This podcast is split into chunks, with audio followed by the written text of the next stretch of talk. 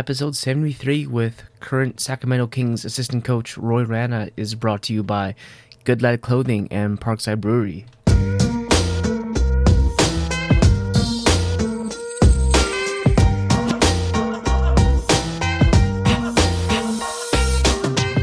Ladies and gentlemen, Hoops Journey getting on a plane going, well, I don't know where he is right now, but we're going out east but uh, he's working out west these days. You probably know the name if you are in the world of Canadian basketball and coaching. Uh, a man who has a true hoops journey, continued to keep his nose to the grindstone and work and learn the game and develop, and found himself currently with the uh, Sacramento Kings, all the way from Eastern Commerce to Ryerson. Worked with Canada many, many times, and we're super thrilled to have none other than Mr. Roy Rana with us today. How are you, sir? I'm good. I'm good. Thank you. Excited to to have a conversation. Yeah, you as well. Good to reconnect as we talked offline a, a lot of hairlines ago for both of us where we yeah. crossed paths and we lost you in uh, in the Canada games, but uh, some fun experiences. And I was super young coach at that time, so I was just sitting back, soaking all that in, watching some really high level guys play hoops, and um, it's fun to just connect again and, and uh, get to know more about you. So, how's things with you? Obviously, season around the corner, coming off the Olympics did you give yourself any time to relax or was it uh, land and on to the next one? Uh, you know it's it's the last couple of weeks have been good. You know i've been able to kind of just sit back and kind of clear my mind a little bit. It's been a busy summer and uh, so you know really just kind of trying to settle and look forward. But uh, yeah it's it's been good. It was a grind. It was a grind of a summer for sure being in tokyo and, and being in germany and all around europe for a few months. So it's nice to get a break for sure. Yeah, you know, we get to see the Instagram posts and the tweets and the the pictures that someone set up to make it look real nice, but it is tough hopping on planes off and on. And but I mean, again, such amazing experiences for you. I'm sure that you're will probably still even take time to process. Oh yeah, absolutely. I mean, you know, I'm doing things I never ever dreamt that I would do. So it's always a little surreal. But uh, at the same time, you know, once you get on the ground and you, you get your feet on the court, it's it's basketball, and you just go after it again. And uh, uh, it's been uh, it's been a phenomenal ride, and um, you know, just uh, appreciative. Lots of gratitude. Loving it. Love to hear those words. And basketball is a beautiful game, and and one of the coolest things that I saw throughout that Tokyo experience was you in that picture with uh, the guy from Ottawa, right? Just the yeah. how basketball can come full circle. It's such a weird thing, and such so many like so many cool things can happen um, if you just keep working hard and treat people the right way, you know. And I thought that was a very powerful photo, not only for for YouTube, but also for Canada basketball as a whole, and just see what you know the the product that's happening in Canada between the X's and O's and the players. And that was a very powerful photo. I'm sure you felt the same.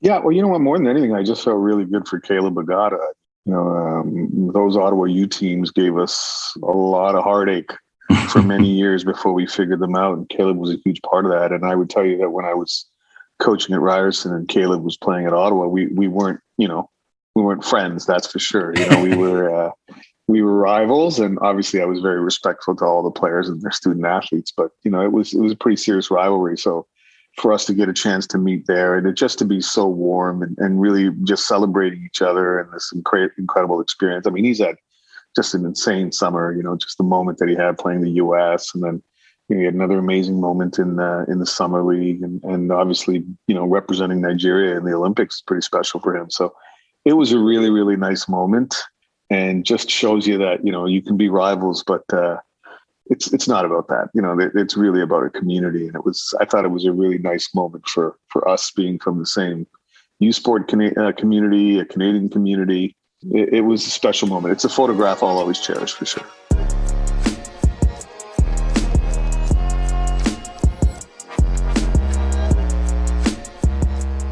And let's get into it. You talk about community. Tell us about yourself as a young person and your community, where you grew up, and sort of when you knew basketball was becoming a, you know a love for you in your life and something that you really wanted to pursue whether it was playing coaching whatever it was? Uh, well you know I, I, grew up in downtown toronto in the west end of the city and uh, probably for those of you that are you know familiar with toronto it's a half an hour out you know away from from Yonge and Bloor so it's it's pretty close. It's you know you can you can walk there. You know i uh you know spent almost all my life in that neighborhood in the neighborhood that i was born into. And um you know, played some high school ball, played middle school ball coming up. Uh, really found the, fell in love with the game in elementary school when I saw a picture of Kareem Abdul-Jabbar in my phys ed class Uh, we had a poster of him, uh, you know, up on the wall, and just the goggles and the sky hook, and it just looked so like it just just looked kind of alien almost. And just and then I saw, you know, I watched some clips of him on on the sports, uh, you know, the evening sports, and it just kind of he just fascinated me, and um, he was the one who hooked me into the game, and and uh, I became a Laker fan at a really young age. You know, those Showtime Lakers with Magic and Worthy and Kareem and all those, and kind of fell in love with with basketball that way, and and remained a fan, and obviously played some ball coming up. But uh, when I was done playing high school, you know, I played five years of high school, had a great experience in high school, but we weren't a power in Toronto by no means. We weren't in a league program. When I left high school, I, you know, I kind of thought that was it for basketball for me. And but I always had this little inkling to coach. I, I worked in parks and recreation in the city of Toronto in the summers, and coached little soccer, and was you know loved being around young people, even though I was young myself. And uh, but but never really thought it would be a part of my life in any real meaningful way. I went to York and did an undergraduate degree in inter- international relations and you know, thought about going into the foreign service. I mean, thought about a lot of different things that were, you know, my, one of my passions even till this day is just looking at foreign policy, looking at what's happening globally. Uh, those are things that I still have a very keen interest in. And um, it was something that for me was unfortunately academically, I wasn't disciplined enough to kind of access it that way. While I was in university, I started working in the shelter system in Toronto. So I started working with uh, hard to serve kids and kids on the street. You know, I was a youth worker at Covenant House right in the downtown core. That really opened up my eyes. That was a pretty powerful experience. Did that for a number of years, but while I was doing that, I, I pursued a, a degree in education. So I kind of tilted towards that. And, you know, when I graduated, because I had this background in working with homeless youth and, and hard to serve youth and at risk youth, the job that I got and pretty competitive, applied for a job to run a program in the Jane and Finch corridor, which is one of the more challenging neighborhoods in Toronto. And my my first job in education was to, uh, at that time, was called the Alternative to Expulsion Program. Oh, so wow. basically, um, you know, I was hired to reintegrate kids that were expelled from the school board most of the time for violence related issues. And my job was to kind of bring them into my classroom and help them reintegrate back into the system so when I when I applied for the job and I got the job, the superintendent, and I've shared this story a number of times, said, "Hey, you know what? Uh, would you be willing to, you know, lend a hand in extracurricular activities?" And you know, this is in the mid '90s, and at that point in time, the culture in education was every teacher did more than just their job. It, you know, volunteering and after school activities, whether that was in drama or sport or music, whatever, that was just part of the job. So, you know, I, I just said, yeah, absolutely. I, you know, I'm happy to help in any way I can the program that I was running was not housed in a high school, it was housed in an administrative building, but the high school closest to me was a high school called C.W. Jeffries. The superintendent basically asked me if I would be willing to help, you know, coach teams at C.W. Jeffries. And I said, yeah, you know, I said, well, what can you coach? And I said, well, you know, I think I could help out with soccer and help out with basketball, play a little basketball. And said, great, I'll be in touch. And then the next day he called, he said, uh, you're going to be the basketball coach at C.W. Jeffries. So I was appointed by our superintendent to be the basketball coach at CW Jeffries High School, the junior team. I wasn't a senior team coach. And uh, I walked into the uh, building. My first experience as I walked into the building, there was a there was a fight and a little bit of a commotion, and and uh, something dropped out of one of the kids' pockets. Let's put it that way. And I grabbed it, grabbed the kid and brought him to the office. And everybody in the school thought that I was a police officer. That was their first. They didn't even know who I was. Yeah, yeah. So my, the first thing that I did was I had a, an incident that I had to deal with. Went to the office, and then from there walked into the gym, and basically told the kids that I was a basketball coach. And uh, so it was kind of an interesting start. uh, we probably had 50 kids trying out in that gym, and I would say 20 to 25 of them could dunk. Like it was yeah crazy athletic talent in the gym, and in, in a real, like I said, a real inner city high school. And uh, that started the journey. You know, I, I, didn't really, you know, have a lot of background. I didn't really have a lot of, you know, a mentor or anything like that at that time. I had to figure it out. And um, we had a lot of success my first year. We won a title in my first year. And then it just kind of took off from there. Um, and I had six incredible years at CW Jeffries before I left and went to Eastern Commerce, where we were one of the powers in North York, uh, which was the toughest league by far in the country. It was the Tri City League. It was North York, Etobicoke, and um, oh geez, I'm forgetting about the other borough now, City of York, and the teams in those like usually top ten in the province, six to eight of them were coming from those three boroughs. So that was our league. We had to we had to come out of that league. It was incredible. It was incredible. The the quality of basketball, the coaches, the players, so many legendary names came out of that league. That was my kind of introduction to the Toronto high school scene. Under fire, hey, like that's pretty crazy. The thing that I've always found is interesting, no matter who we've interviewed on this, is uh, there's always been something that has sort of set it off, whether it's a phone call or bumping into someone or a superintendent just basically saying, "Hey, look, uh, you're coaching. And all right well i better figure this out because i need some employment right? And then it goes into just growing the love of the game which is i, I think amazing and, and exactly why we do the show so people know more about where did roy rana actually get into coaching and and just interesting too touching already on kind of you know us being a majority so far west coast sort of podcast but trying to expand out and just the difference in styles of basketball throughout the provinces right and especially you know in the city where where you're dealing with talking about guys like you know half the guys trying out can you know, armpit the rim, right? So whereas, you know, out here, you know, we've got a couple kids that are maybe throwing down some dunks and but we can throw it in the post and we got some some stiff six six guys, right? But uh, it's interesting, right? A different different flavor for sure. Why the change? Why did you move over? Um, was it just an opportunity you couldn't couldn't say no to? How does it work out there? How does one? Are you still teaching at this point? How does one make that move over? Um, um, because it's interesting, you know, because we know yeah. what happens here in our, you know, in our diff- different districts and things, and how do you move and make that that choice? Yeah, you know, I, I don't know if it's still the same now, but um, come on now, you're not that old. Well, no, I mean, just the way education works more than anything else, right? The system has changed. But um, when I, uh, you know, I spent, uh, I think, four years in, in the alternative expulsion program and built that program to a place where it was, it was humming. It was, it was, it was achieving a lot of its objectives. But it, it, was you know my, my goal was always to be in the mainstream right? I wanted to i wanted to, to teach more kids. I always had small groups you know 12 students 8 students. It was very kind of intensive. So i had an op- opportunity uh, and i think much of it through my coaching as well to kind of move into Jeffries as a full-time teacher so I, first i made that transition and i taught english i taught history i taught taught phys ed and um, so I had a chance to kind of get into the mainstream and, and, and learn to be a teacher that way you know, along my journeys as a basketball coach, you know, I got to meet uh, a legendary figure in Toronto basketball, a guy named Lou Zikakis, who's at Eastern Commerce for 35 years and was the backbone of that program. Pretty well involved with every elite player in the in, in the city at that time, and uh, he kind of really liked what I was doing.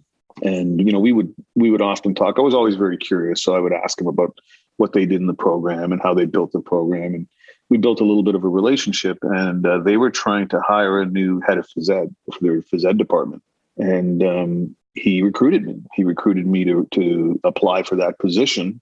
So I left as a teacher uh, of multiple subjects at CW jeffries and went to Eastern Commerce as the, the head of the phys ed department. And um, really, my intention was not to coach uh, right away. My intention was to kind of learn the program, learn my job, and then give, you know, then hopefully at some point in time coach coach one of the teams. And it just kind of turned out that uh, it was just so many things happened within the first month that I was there that uh, I ended up coaching the team. It just kind of fell into my lap. Lots of drama, lots of challenges. Yeah, so I went there, and, and bang! All of a sudden, I'm you know in in some ways leading the one of the most legendary programs in in Ontario and in the city. So it was it was a pretty daunting task right away, right off the bat, and uh, but that's the way it happened. You know, it was just uh, being me being recruited to take over a department, and obviously, you know, because of my uh, my history as a coach in high school up until that point in time. But I, you know, I never saw it taking on the, the shape that it did. Getting to Eastern Commerce there for young coaches that listen to this, what were you doing to get yourself feeling? Now, you, you talked about you played the game a little bit, and but we all know there's a difference between playing and actually trying to deliver content to kids on the court, right? So what did you do as a young coach to make sure that you were comfortable and getting more and growing and i'm sure you know growth mindset i'm sure you feel like even to this day you're still growing but yeah. starting out i'm sure there's a few days you're like all right okay you know yeah. what are we doing yeah. here but is it clinics is it reaching out to your contacts just learning reading well, all of it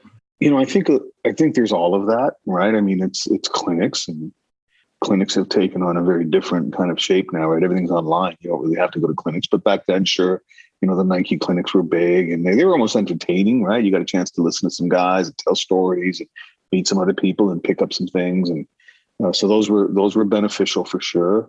You know, but I, I, would I was always kind of really invested in learning. So certainly reading and watching and asking. I didn't have a real network base. I didn't really have a mentor coach. I didn't have a lot of coaches that I could go to and watch practice. And so I, I had to build that up over time. But probably the thing that I did that I would suggest any uh, young coach was I never stopped coaching.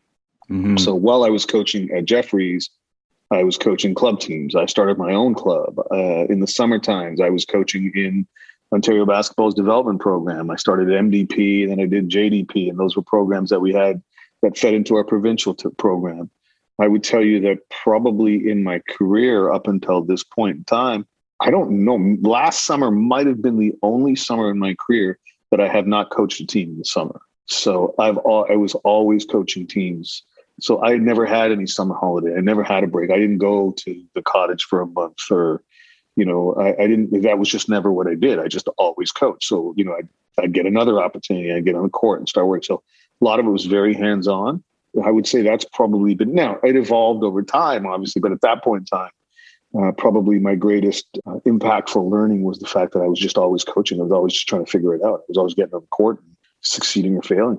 And I think too, as young coaches, like I think we have this thing about before we really learn because we're still learning about who we are, you know, when we're in our early mm-hmm. 20s, right? And so, you know, you get a loss and you think it's reflective of you and you have to learn how to work through that and how to get your kids to buy in. Like there's so many things that we're trying to figure out and then getting to the point where you think you have it figured out, but then you don't because you want to keep growing and learning, right? So I think that's that's that's good stuff. And it's so true. Hey, the clinics are just wild nowadays. Like you don't even I hope we can go back to Vegas because you know there's more more than just basketball. There's nothing like losing craps at the same table as Roy Williams. You know, sure. that's another podcast, though. Absolutely. Yeah.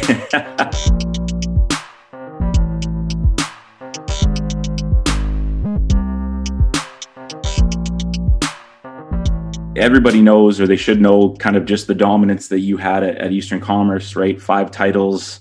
I mean, your record is crazy. Talk about that time there, some of the experiences you went on, stepping into that program, knowing that there's holy smokes, this is where I'm at. What did you do to make sure that that legacy of that program continued to to be a powerhouse and some of the great memories and moments? I mean, I'm sure you still hold them, you know, in, in high regard to this day.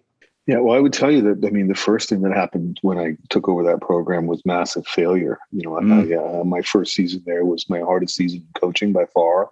Like I said, there was a lot of issues and there was a lot of. Uh, it was contentious when I came. It was contentious that I took over the program.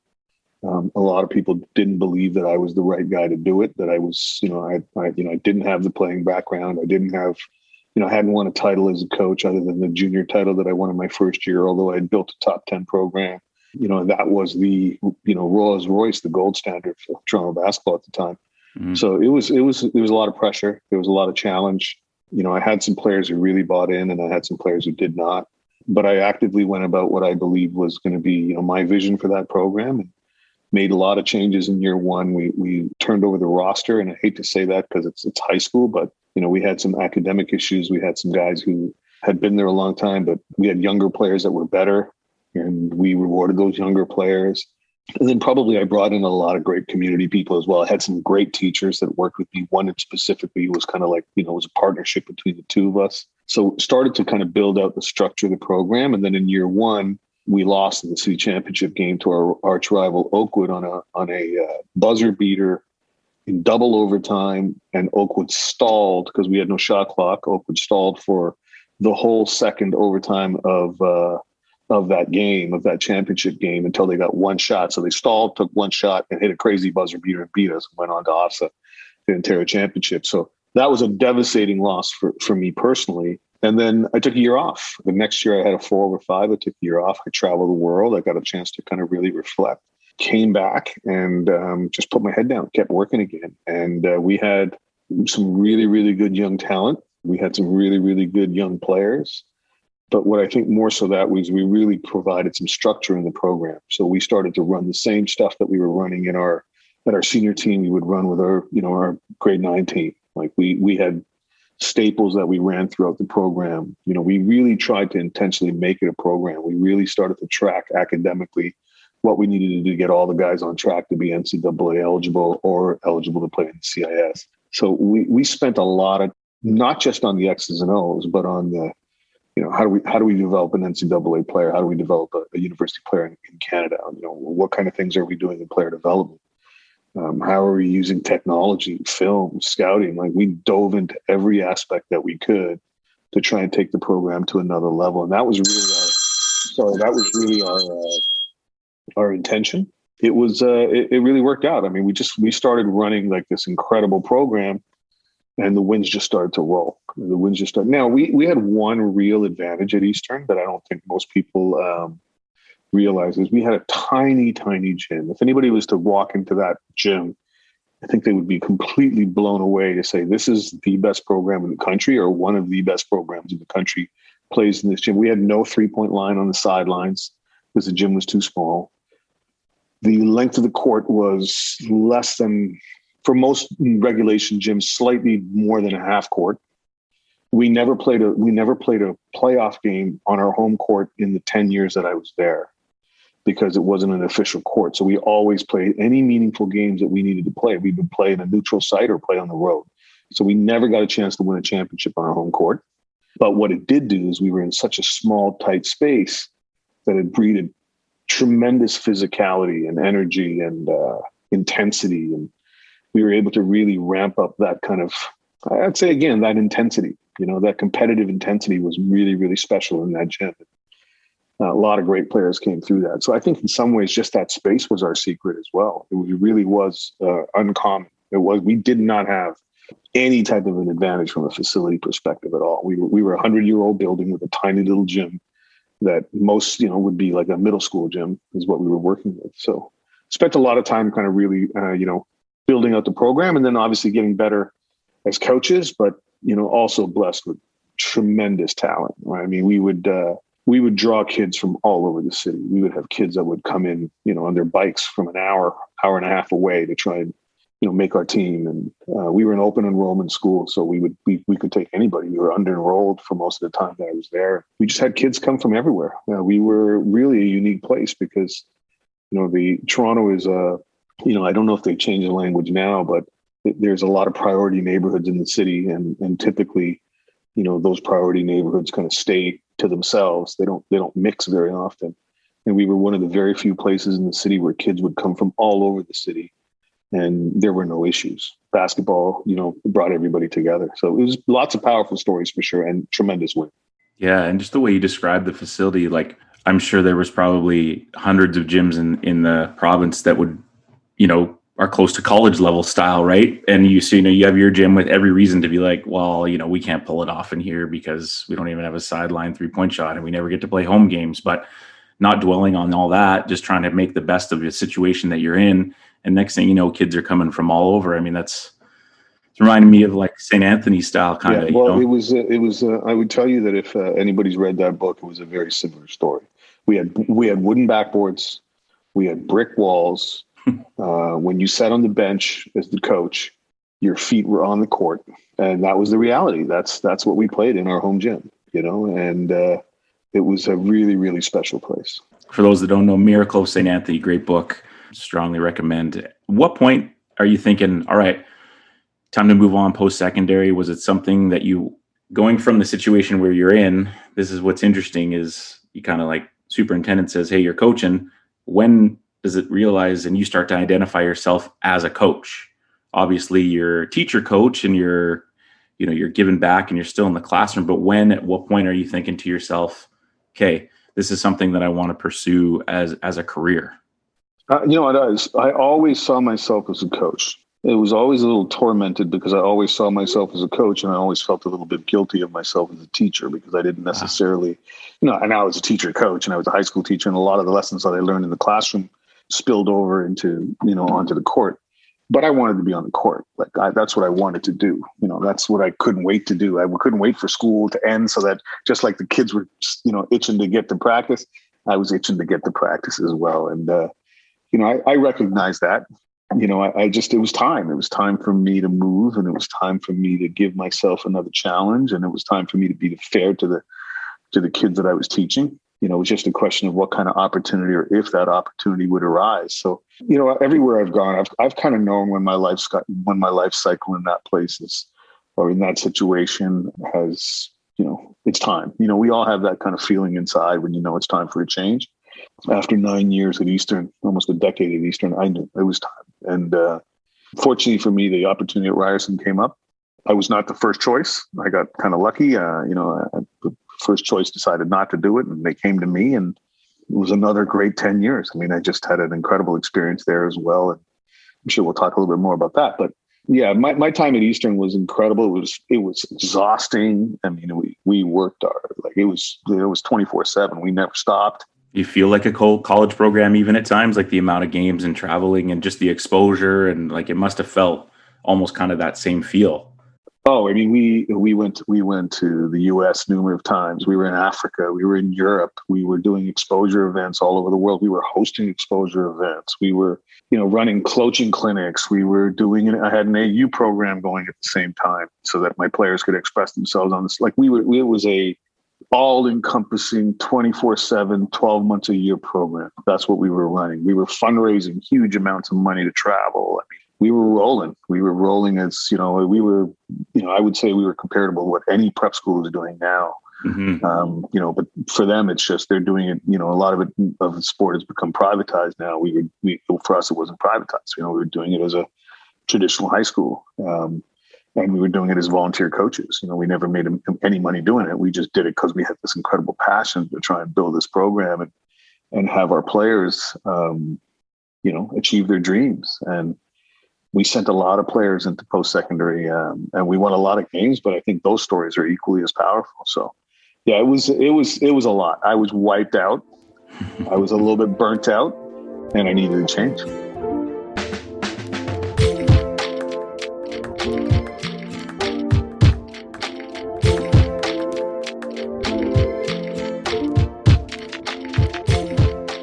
And and you didn't have to leave the province to do it. You know, I mean, especially at the U Sport level, kind of jobs that are on our radar, few and far between. Like you talked about, like would a job come up and what it would look like? You know, am I going to have to move to to Lethbridge or yeah. is it? You're not you're not even first choice. I just think it's it's kind of ironic, right? It's funny how things really work out for people, and you know some great runs with the program there, a couple silver medals, some big wins over Carleton. I remember watching you guys when you came in that amazing UBC game round one where you know that was wild. Um, talk about kind of stepping into Ryerson basketball when Carleton's you know it right? And yeah. and taking what you've learned and and building the program there or continuing to build the program another new challenge for you. I love it. You're so stoic man. It's like yeah.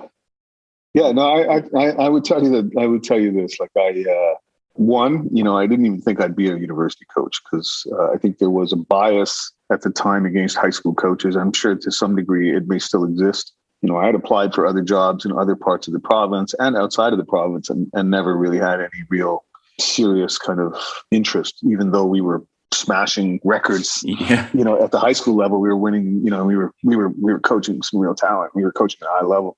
Was that frustrating for you or was it just not not really? It was just, you know, I I, I kind of knew what I was up against. And yeah, yeah. For me, Ryerson was just this kind of jewel sitting there in the city and you know, downtown Toronto and had been underperforming for so long just kind of seemed like the perfect fit. And when the job came up and I applied, you know, I, I think my reputation in the city was what got me the interview and got me in the process.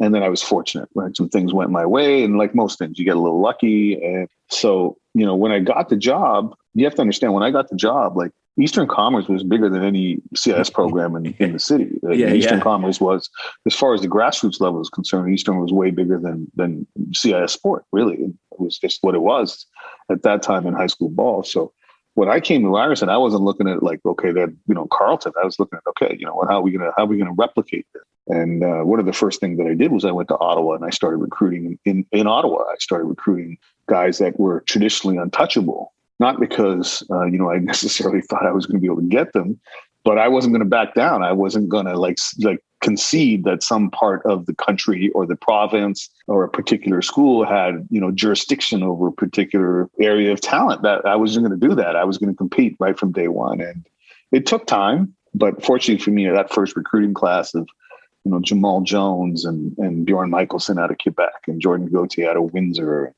we just we got some guys that really were really impactful right away and helped change that program quickly. And you know, in my third season, we went to nationals, and the, the program had only been to nationals once in its history. Uh, we won our first game in my third season at Nationals, and we just started to roll from there. I mean, we really, you know, we had a very clear vision again of what we were trying to build and how we were going to play, and we were relentlessly committed to that. And it wasn't just myself as a coach; it was our players, it was our staff, it was everyone. You know, fortunately, we won some big games, and it kind of flipped. We started to believe in ourselves. You know, that confidence. We got that swagger, and it was a great run. It was a great run. You know, I mean, we came so close. We were a possession away from winning a national championship. We won, you know, a few Ontario championships. We were in, you know, two national championships. Like we had a great run. You know, we didn't win it all, but for that decade that I was there, I could, you know, very proudly say that we were one of the best programs in the country for sure. Absolutely. You've talked a lot about culture and sort of vision. I'm, I love that stuff. Huge. How do you relay that culture and vision? Is it is it verbal? Is it through things on T-shirts? Do the guys get a book? Do they come up with it? Is it a collaborative process? Like, how do you yeah. You know, because it's important. It's important. I think, especially with today's athletes, um, they need to understand, you know, especially at the high school level, that 12th man or, or woman, this is why we need you. You know, they don't connect to just being part of a team anymore. You know, it's like they connect it to almost minutes, right? And so, how, how do you as a coach go about getting culture and vision across the board? Well, I tell you, I've gotten better at it over time. You know, mm. uh, I, I, think, um, but but a lot of it is a lot of it is is you know, storytelling, use of words. Sometimes it's about putting it on a t-shirt, but I think the biggest thing is living it, right? Really mm. trying to define it and then living it. I mean, there's a lot of programs that put stuff on t-shirts and put things on walls and, and they lose a ton of games because it doesn't really mean anything, right? Mm. So whatever that vision is, whatever that culture is that you define, you know, how do you live that? You know, how do the behaviors of your culture reflect it? And uh, we found a way to, you know, identify it and then be very committed to it and have our have our players be committed to it and then also start to live it and, and teach it and pass it on and it became tradition and you know all of those things and it was it was very definable you know you could have asked any of our athletes you know, well you know what is it that makes you guys you know ryerson or eastern and how do you play and they would have been able to define it they would have been able to talk about it so I think it is very intentional. And I've talked about culture on a number of different podcasts and clinics and stuff like that. It's something that I love because I think it's it's really cool when you can kind of craft a story and then see if you can make that story a reality. So I, again, I, I would tell you that, you know, at Ryerson, you know, right off the bat, I had a vision of the type of athlete that I wanted to recruit. You know, I wanted to recruit the kid that I had at Eastern that most people in CIS at the time didn't believe were were students. They just believed that they were basketball players. And I wanted to create some incredible stories of academic success from kids that came from the neighborhoods and the communities that I coached in as a high school coach. So I was very intentional in trying to recruit that type of athlete. And I was also very intentional in trying to build that type of staff. And then, you know, we wrapped around it the way that we wanted to play, the toughness that we wanted to play with, and then the commitment of, you know, what we wanted to be. And it was it was great. And it evolved. It changed over time for sure, but it was always something that I think was always a strength of our program. Uh, everywhere I've gone, really. I mean, in Jeffries, I was still trying to figure it out. But from that point on, even even when I was in national teams, even when I've done the world team at the Hoop Summit, every time I've touched court, every time I've had a team, whether whether it's a short prep, long prep, short season, long season, we've always had a very definable culture, or at least an identity. We've tried to we tried to commit to every team that I've had. And I think you make a good point. I think it's important that it does change. Like I going into my 19th year of a high school coach, if I'm still have the same vision and culture that I did in 2000 whatever, like there's some elements, but also kids have changed and athletes have changed. So you know what I mean. I think it's important that you allow that change to happen and and be and grow within that. So it's good stuff. I'll I'll, uh, I'll, share with you a couple of this. You know, might be interesting for the coaches that are listening. I'll mm-hmm. share with you at least at Ryerson, or just me at least because I'm listening. Sure, so yeah, sure, sure, sure. uh, yeah. um, I'll share with you at Ryerson kind of how it evolved for for us. You know, when I first took the job at Ryerson, one of the first things that I would always say to our teams and to our staff was own Toronto like our focus was own Toronto. We weren't worried. You know, you mentioned the, the conversation about Carleton. I wasn't worried about Carleton. I didn't really care about Carleton, to be honest. Like Carleton was not important to me. What was important to me was that we became the program in the city of Toronto. Because if we become the program in the city of Toronto, naturally we would become one of the programs in our country. Like it was just too much of a hoops hotbed for us not to want to win that first. So our first focus was owning Toronto. We wanted to own Toronto on the court we wanted to own Toronto off the court. We wanted to be the coolest program in the city. We want to have all the best events in the city. We wanted to be the place where people wanted to come. It used to be Humber College for many years. Mike Cates ran a tr- tremendous program Coach at Humber. Yep. But you know, I, I, didn't want it to be Humber anymore. You know, I, I wanted it to be Ryerson. That was going to be our goal. So we started with that. And then, you know, once we got to a particular point, you know, the question marks became, okay, can they win it? Can they win it? You know, all of the kind of stuff that goes on in community and in coaching. So we came up with a uh, word, and, and our our identity was now. We use that word because externally everybody thought, okay, there's a little bit of arrogance there. They now think they've arrived. They now think it's their time. They're using this word now. Well, really, what now was was an acronym for no other way, because it was a reminder for us to kind of double our commitment to our process and all of the little things that we would do defensively, whether it was two hands high on a closeout, whether it was being in the gap, whether it was deep outlets, whatever those things that we had identified, there was no other way. We were going to be relentlessly committed to the things that we we agreed to. So that became the next kind of iteration of our culture was that word now. And then near the end of my time at Ryerson, probably the last three, four years, I started to use the word becoming because it was kind of my evolution as a coach as well. It really wasn't about what we were when we started was really about what we were going to become. Who were we? How are we going to celebrate that experience? How are we going to appreciate each other so that we could look at it at the end of the season and, and just smile and laugh and celebrate but how much we've grown. So it was really about growth as a group. Um, and that's just, you know, three, that was the evolution of our time at Rise. Great. Thanks for sharing that. That's good stuff. Um, those are, no, that's great. Exactly what I want to hear. I'm sure everybody else listening wants to hear it too. So that's yeah, good. Absolutely, absolutely. Yeah, no, it was awesome how did the transition to Sacramento? I know you had to you crack a couple times in in the summer league. Is it your network? Do you sort of let people know that you're interested in the NBA? Like, I'm they're just really intriguing because I want to kind of close out with Canada if you don't mind, because it's sure. you know yeah. Canadian based podcast. Yeah, but absolutely, how does one get there? And it's not you know I'm, I'm sure there's yeah. some crazy story about things that happened for you. You know, we had Scott Morrison on right? And you know his stories about getting with the Celtics and things like yeah. that. But yeah. Scott and I spent a lot of time together on national team staff, so I was front and center and watched his path and how he went about it. And uh, mm-hmm. so I, I, can just share with you that, that, there is no real way. I mean, mm-hmm. everybody's way is kind of different, and you got to have some luck. Uh, you have to build some relationships. There's that's that, there's no question about that. Even that won't guarantee you anything. Pause for a sec. Sure. Love it. I'm all about relationships. I'm all about relationships. Like tell the kids we teach, like even if you meet someone and you you know it's just a quick acquaintance, you never know who you may have to just quickly give a call to or find an email or you know you volunteer one day at a rec center and you do a really good job. Build that relationship. You never know, right? And mm-hmm. thank you. I just had to pause there. It's good stuff. Free free game right now. Free game, people. yeah. Well, I mean there's no question that you know if you're in this game long enough you know the people that you meet you know in passing sometimes and sometimes you know and spend a lot of time with and you know you're going to meet them again at some point in time down the road for the most part. You just never know you know who they have evolved into and you can never predict who you evolve into. And and as long as it's authentic and you're really in it for the right reasons at the worst case scenario you're going to have some great friends in the game. I think it's cool too to cut you off as uh the way you started out with your career, you're dealing with kids who basically you're kind of like their your last chance, right? Like work with me, let's build a relationship here so that you can continue to move on. Maybe school's not for you, but let's just get let's get out of high school, let's get out of grade 13 and see what we can do, right?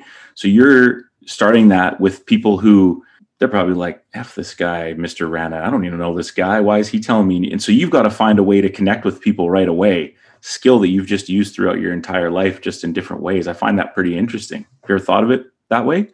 Well, I mean, certainly, uh, you know, your ability to connect with your athletes is, you know, 90 percent of, of what we do, right? So I mean, true. Uh, I think you know you you can you can drop. I always say this. Hey, you know, in a in the course of a season, and I've had a lot of different seasons now. I've had 100 game seasons. I've had you know 30 game seasons. You know, you'll be lucky if you can drop a couple of plays that win you a game, right? Maybe that happens once a season. Maybe that, and we feel great, right? That that kind of for us kind of validates us as a coach. Well, what about all those other games? Like, how are you getting that done, right? And, yeah. and if you don't have a connection with your team, you're not going to win a lot of games. That's just that's what it is, right? And just connect with people in general in a in a in a positive way. So certainly relationships are the backbone of of a lot of what's kind of happened for me. But I would tell you that in the end, it wasn't the reason why I'm in the NBA. but you know, I had a lot of opportunities along the way.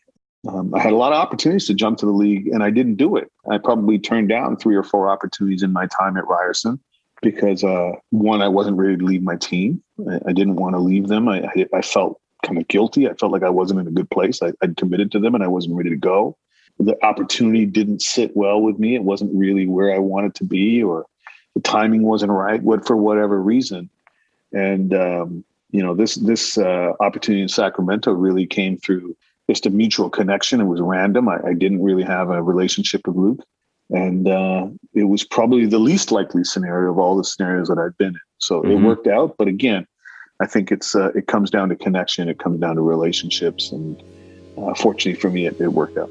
Super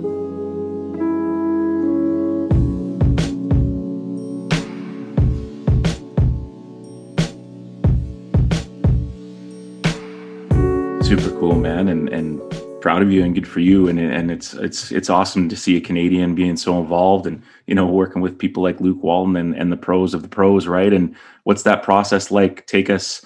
I mean, obviously Scott on to new things and going off to Australia, but he shared a little bit about kind of you know what his job was. What's the day to day like for an assistant coach with Sacramento Kings? Um, I, you're probably like, man, what day? When are we on the yeah, road? Are we home? Uh, like, it's, yeah, it's. I mean, we could do a separate podcast on that. Yeah, completely right. I mean, it's it's it it it. It's um it depends on who you work for. It depends on what organization. Depends on what the need is. Depends on where your team is in its in its kind of life cycle there's so many things that are involved in in that. You know, as a young coach, as a veteran coach, as a coach who you know, is very, very strong in the way he wants to do things as a coach who kind of is still learning his way. Uh, so uh, it's different from scenario to scenario. Uh, all I would say to you is that probably the most important thing is that you're uh, you're willing to serve, uh, you're open minded, and that you're you know you're loyal to the person that you work for. And I think mm-hmm. if you have those three things, you you got a chance to make a positive contribution hopefully you win a lot of games because I mean, in the end, at this level, right? I mean, it's it's all about winning and losing. There's no way else way around it, right? It's a results based business. Unlike in U Sport, you know, you can. We're we're educators. We're still in that business of developing young people more so than you know. Now I think the landscape is changing a little bit, but the pressures to win aren't the same. So it, it, can be challenging. That's for sure. Would you like to see those pressures change in Canada a bit? Would you like to see coaches be paid to be coaches to win and lose? I mean, not obviously to the extreme, like let's fire all these people if they don't win, but do you know do you know where I'm going with that? Like a little more. Yeah. Like, no, do you really have to be yeah. a full time coach and teach three classes at the university or two classes to make a, a decent living, or don't mean to put you in the spot. Yeah, no, I, I, would tell you this. I don't think that there should be a significant change in the way coaching is delivered at the U sport level, mm. at, the academic level in Canada. I think there's a purity there, you know, about about the athlete, about the student, and I would hate to see that change. I, I don't think the pressure should be about winning as much as it should be about, you know, graduation rates and, and creating great stories. I think that's how coaches should be evaluated, because in mm. fact, that's our job at that level is to help you know grow young people now, yeah. you know, there is at some point in time conversations that can be had about results and, and winning and losing but I don't think they need to be as extreme as they are. You know, if, if we're if we're if the kind of money's being thrown around that there is in the NCAA and we're being paid, you know, millions of dollars, you know there's tons of pressure to, to perform because of that then it's a different game. Mm-hmm, but mm-hmm. that's that's not our game in U Sport you know. Our, our game is really about creating great stories of young people and helping them grow. And sure we're starting to develop more pros out of our uh, you know out of our league but that's still a minority. That's not you know that's not you know maybe 20% the yeah. other 80% are about you know true you know university athletics. It's it's about yeah. that. So I, I I think we're pretty good the way we are. I, I don't think that needs dramatic change. What uh, before we talk about Canada, I really want to touch on that experience. You know, with the World Cup team and that gold medal. I think that's probably one of the that was a fun thing to watch. But what what excites you about the Sacramento Kings coming up? Well, I mean, certainly, you know, some some good young talent, you know, continue to evolve. I, I think there's a, a, bright future for the organization ahead. But you know that that young talent will mature, and I think that there's a once it matures, they're going to see some results. And let's get into that Canadian experience. I mean, you've you've been. Is there a team that you haven't been a part of? I mean, it's hard to narrow down, but and I don't want to isolate one scenario, but that kind of that that U19 sort of 2017 Can you just talk about that experience? How like what was that like as a coach and and wearing that maple leaf on your chest and being able to represent yeah. your country on the biggest stage for that age group must have been super fun. Yeah, it was uh, easily the most challenging experience of any of my national team experiences. Why is that? You know, it was it was a super challenging summer because first and foremost we had probably 10 guys that were missing from that team. And I'd say eight of them are now either in the NBA or ha- or uh, touched the NBA and out of the NBA. So we had a lot of guys that decided not to play for a lot of different reasons. So that put a lot of stress on me because I was spending so much time trying to recruit them, trying to convince them, trying to you know figure out why, and you know it was it was a we we basically and this is no no uh, knock on the group that we took to Cairo, but it was not our first or our second group. It was really a mixture of you know R.J. Barrett, Lindell Wigginton, Abu Kigab, and then there was a lot of guys that we could have said, okay, would they have made the team? Would they have not? It was our depth. It was our that really kind of got us through there. So just trying to build that team was incredibly challenging and just super taxing. I was dealing with phone calls the night before we were leaving for Cairo with guys that might not be able to play and, you know, parents and coaches and, you know, it just all of that stuff that was just really, really exhausting. So just the fact that we were, you know, trying to get on the court was trying to put a good team on the court was a challenge. and then we, you know, we get to Cairo and we had a bunch of security issues. So basically, because of the, you know, the threat of terrorism and some of the things that were going on at the time, uh, we were in a bubble. Really, we were kind of in quarantine. We were kind of in lockdown in the hotel in Cairo. It was a long tournament, It was about three weeks, and that was incredibly challenging for our guys. Right, they, they, were just stuck in the hotel the whole time. We basically get on a bus, go to the gym, come back. We couldn't go yeah. for a walk you couldn't go you know we had one trip to the pyramids. That was the only thing that we did. And that was with you know heavy security. We were in and out. And these so are that kids, was meant right? these are yeah these are 17 year old kids yeah. right? So th- this was this was a challenge for them to be in their hotel rooms for three weeks. And that was a challenge. And then you know we start the tournament and we lose uh, a pool game to spain early on. And now we know that okay well you know the only chance we have to, to play for a medal is to go through the us in a crossover game you know, we had a lot of angry young guys and guys were pissed. And, you know, I thought we were, we were coming apart. We had to take a lot of time to build that team back together and bring, bring that trust back together while we were in Cairo. And, um, you know, we found a way. We came together at the right time. You know, we had an incredible win against France in the quarterfinal. You know, the quarter has always been the most challenging game for us because, you know, usually you're going to play in a World Cup or in a World Championship, you're going to play a really good European team. And, you know, it's going to come down to the wire. It's going to come down to possessions. And we had some heartbreak over the last two World Cups. We lost to a great Croatia team that had, you know, five NBA players on it. And we had lost to a, a great Spanish team that had five NBA players on it now that are in the NBA from those teams in the previous two World Cups. And then, you know, we play uh, we play France again loaded, find a way to beat them, and now we've got the US in the semi. And um, we just played the perfect game. Like, you know, we were we, we the game plan was they, the guys went out, they committed to it, they executed it. You know, we had some pretty spectacular individual performances, all the things that needed to line up for us lined up. And we got a historic win against the U.S. And John Calipari is a friend of mine. You know, I'd gotten to know him quite well. I'd spent some time at Kentucky with him. That was a little bit bittersweet, you know, as much as as good as it was to win that game. You know, I knew kind of what it meant for him in the U.S.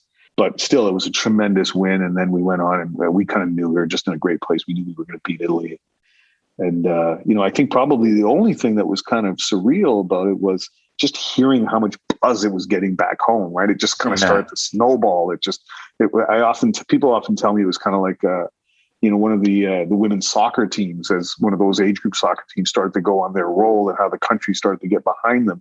We we didn't get a chance to experience that because we were in the tournament, but everything that I heard about being in what was going on back home was that there was just this incredible groundswell of support from not just basketball people, but just from Canadians in general. So that was a very, very cool summer for sure. And obviously, you know, a big, big moment in my career. Yeah, I think probably too when you, for the casual fan or the non fan, once they see or hear, oh, they beat the US in the semi, it's like, whoa, okay.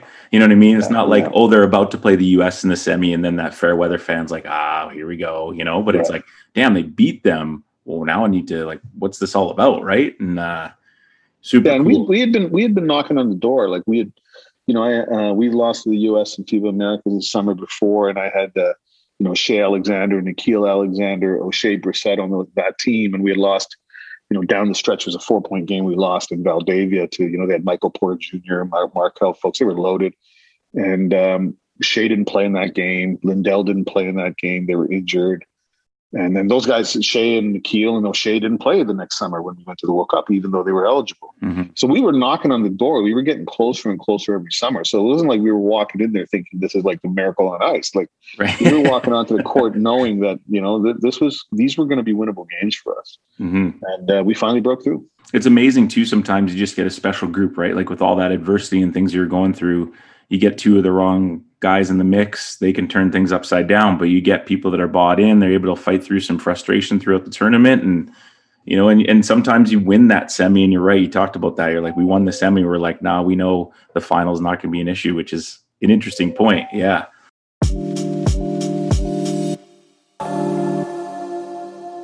Corbs, you got a question for Coach before we? You mind if we we're going to put you through the lightning round for some fun questions before we let you sure. go? Is that cool? All right. No problem.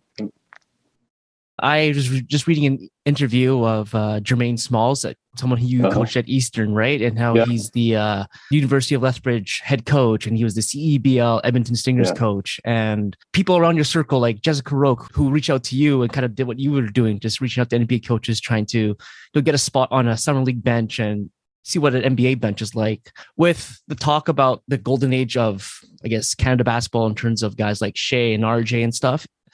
With Triano and Nash and Scott Jam and yourself, is it also the golden age of Canadian coaches as well?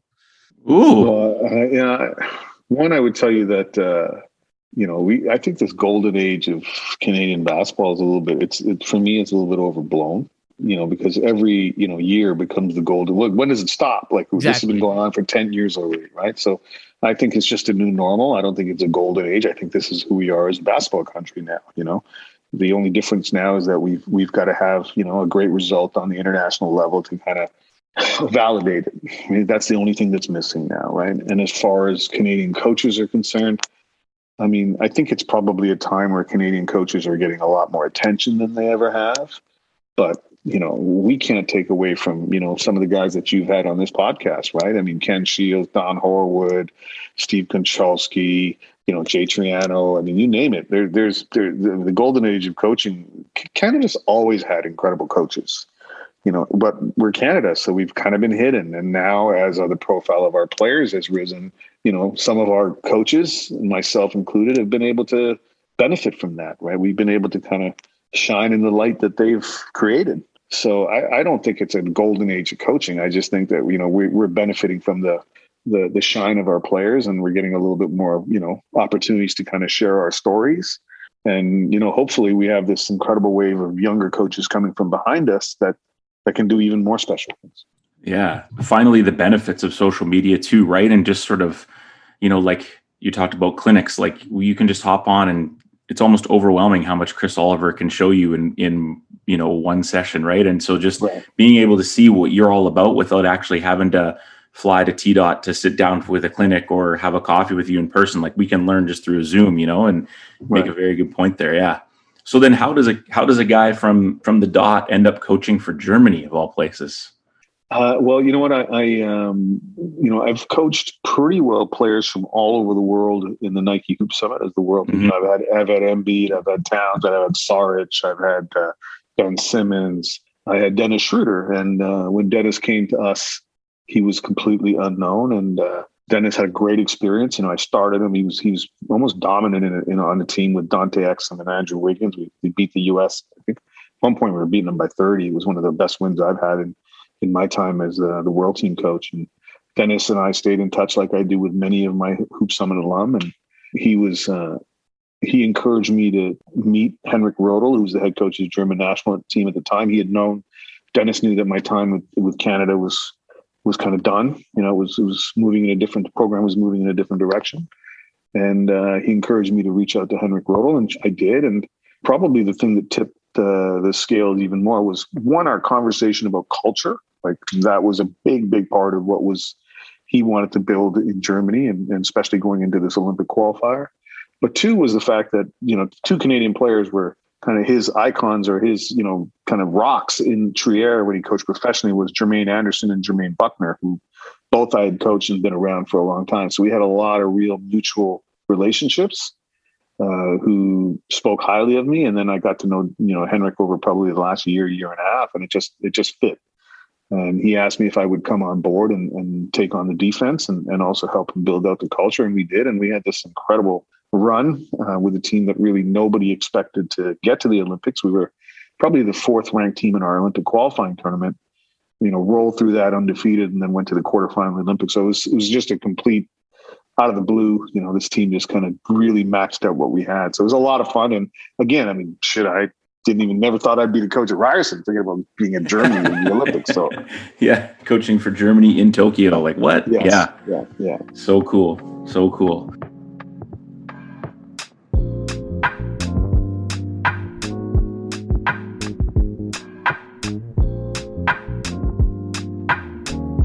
All right, a few more questions for you. This has been super awesome and, and very thankful for your time, knowing you're a busy man these days. Let's get right into it right off the bat. Who, who in your mind? I mean, you talked about seeing the poster, but who's your goat? Who's the goat to you? Greatest player of all time.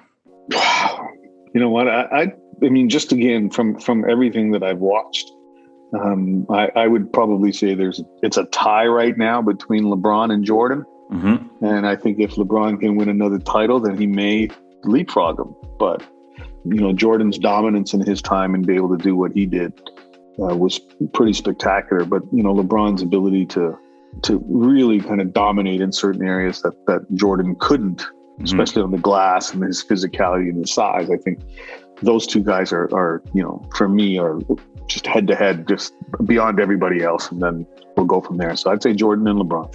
I got a soft spot for you right away when you talked about the Showtime Lakers because Magic's my favorite ever. So yeah, yeah, so I, yeah. Kareem's mine. Although I love I Magic too, but I, knew, I just knew it'd be a would be a good interview yeah, because you know, we had that right away. Yeah. Um, how do you feel about ketchup on macaroni?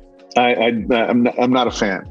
I'm not a fan of ketchup and macaroni. For me, it's uh, olive oil and some Parmesan. You know, I grew up with a lot of Italians. Okay. So um, that that's what I would do if I, if I had to choose something. Yeah. All right. I like that remix. Who are some of the greatest now? It's always hard for coaches. Maybe let's do it this way instead of some of the greatest players you've coached, because I know everyone's worried about leaving people out, and you've who haven't you coached? Who are some players that you've coached against where you've been like, man, there are a few that stick out that were just really tough to handle, yeah, I would tell you that. I, I, mean, it's it's changed a lot now that I've been in the NBA. But mm-hmm. um, when I was a uh, AAU coach, I would tell you it was Tyreke Evans because all I did was all game long yell, "Don't let him go right! Don't let him go right!" And we would shade him left, and he would still go right, and he scored like forty. and I think he had like twenty five right hand layups, even though we tried to shade him left every time. He was unbelievable as a, a youth. He was player. a man. Yeah, and then um, you know Steph Curry this year was my scout in Golden State he completely warps a defense in ways that any other player I, have never seen just because of his ability to shoot with a range which is unreal and then also you know he just never stops moving he never stops cutting i mean he can he can finish at the rim i mean he just he puts so much stress on your defense I, have never seen anything like him. You know, like I think people watch him in a warm up and are in awe. Well, he's no different in a game. I mean, it's just that's just who he is. So, I mean, there's so many. Um, but those are the ones that come fresh in my mind because of uh, what they did to us.